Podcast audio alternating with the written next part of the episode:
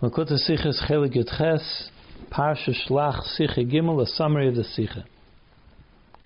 In the story of the Meraglim, when Kalev and Yeshua gave responses to the uh, what the Meraglim had said, the pasuk says, Ach Hashem al timreidu. However, do not rebel against Hashem, meaning do not think of not going to Yisrael. The atam al tiro, and you should not be afraid. The samaras for the people of the people of the land, kilach menuhem, because they are our bread.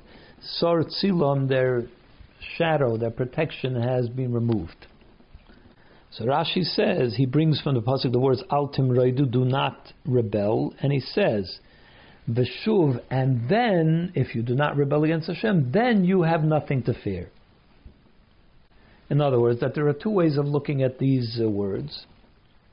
We could have said that uh, they were saying two things. They were saying, do not rebel against Hashem, do not be afraid of the people. It was like a command, a charge, do not be afraid. So Rashi says, no, it means do not rebel against Hashem, and then you will have nothing to fear from them. So how does Rashi know that this is what it means? How does he know that that it, that it means, maybe it means the first pshat?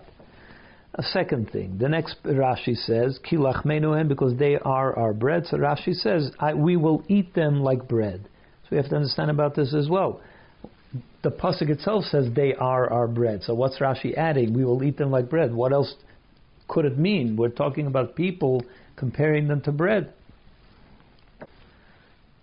So of course, of course, it means we will. It'll be as easy to conquer them as eating bread. But then the question is, why does he say like bread? Why doesn't he say like food? Why does he specify bread specifically?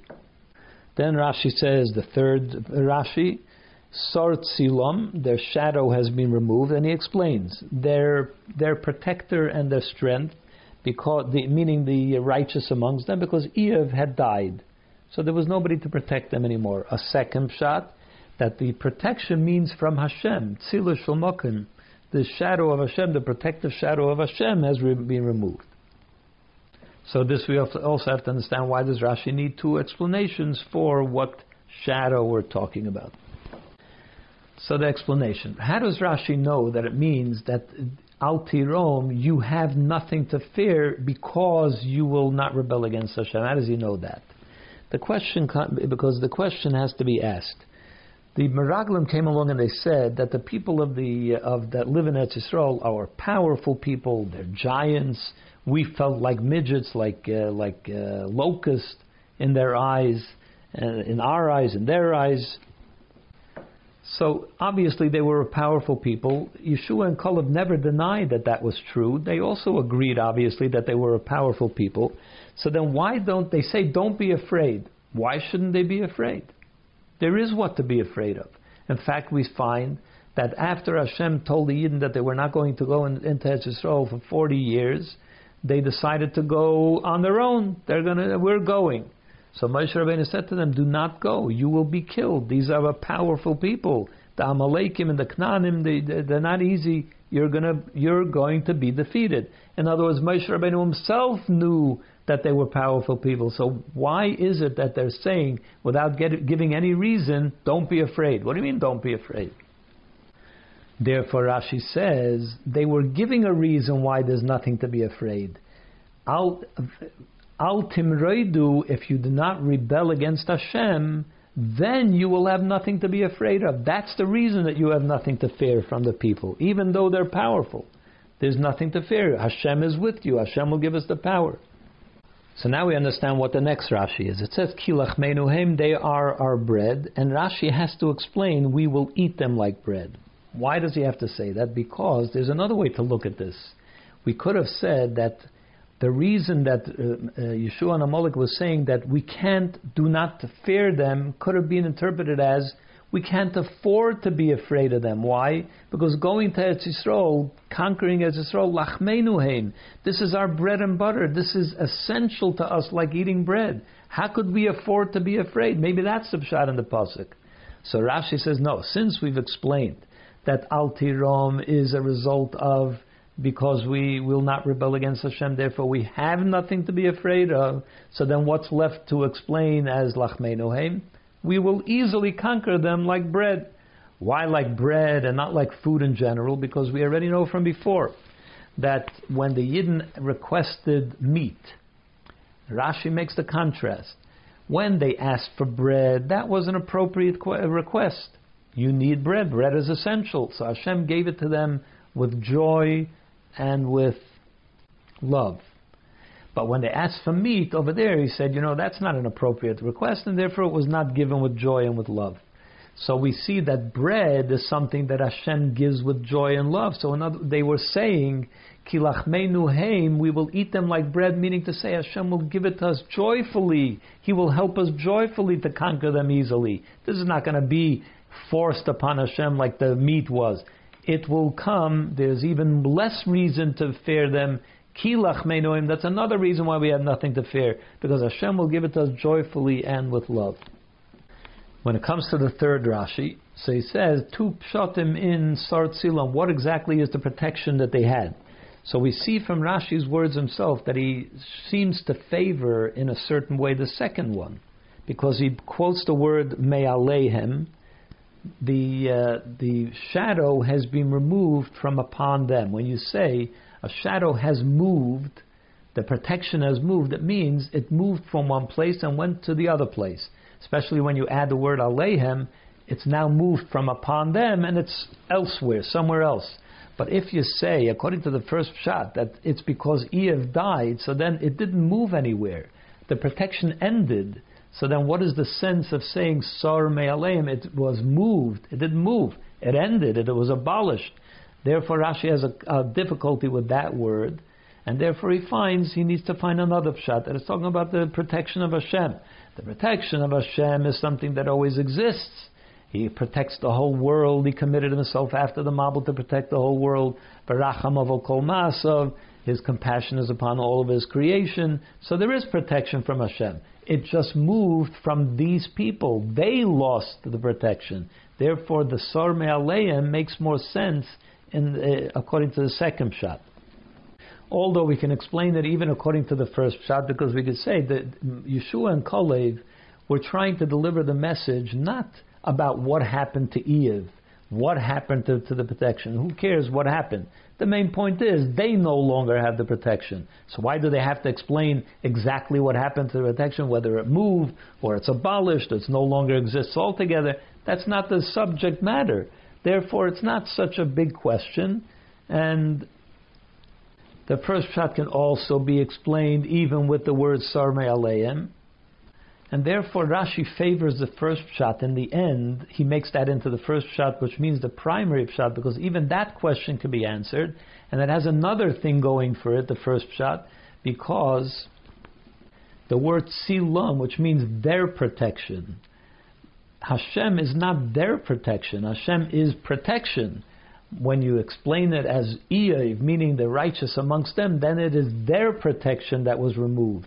Therefore, Tzilam makes more sense according to the first pshat, and since Sar Me'aleim can work according to the first pshat as well, therefore Rashi goes with that pshat as the first one. But still needs another one because it works better with Sar Me'aleim.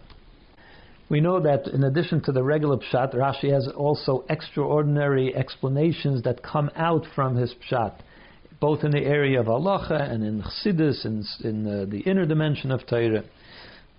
So in this case, we find the following: There's a machlekes between the Rambam and the Raavad in, in regards to the uh, hashgacha protis over goyim. Where, where, do we see this? I shouldn't say that the machlekes is not about hashgacha protis. The, the their seem what seems to be their view comes from a machlekes in regards to the status of shchita for a goy. The Rambam says that if a goy shechts an animal, it's nevela, and therefore conveys tuma the way a nevela would, but masa, even if you don't come into direct contact with it, you just lifted it, even not directly, you become tamei. The Raavad lets loose on the Rambam, and he says a goy is like a behemoth. They don't uh, have, they don't become tamei. They can't impart uh, tuma. They're like uh, the pasuk says that they're compared to a, a donkey. There's nothing to them. It's like air, wind, and uh, there was nothing then. Anyone that considers them to be anything at all, it's like holding on to air. A very, very strong words against the Rambam's giving them that status of making the animal uh, nevela.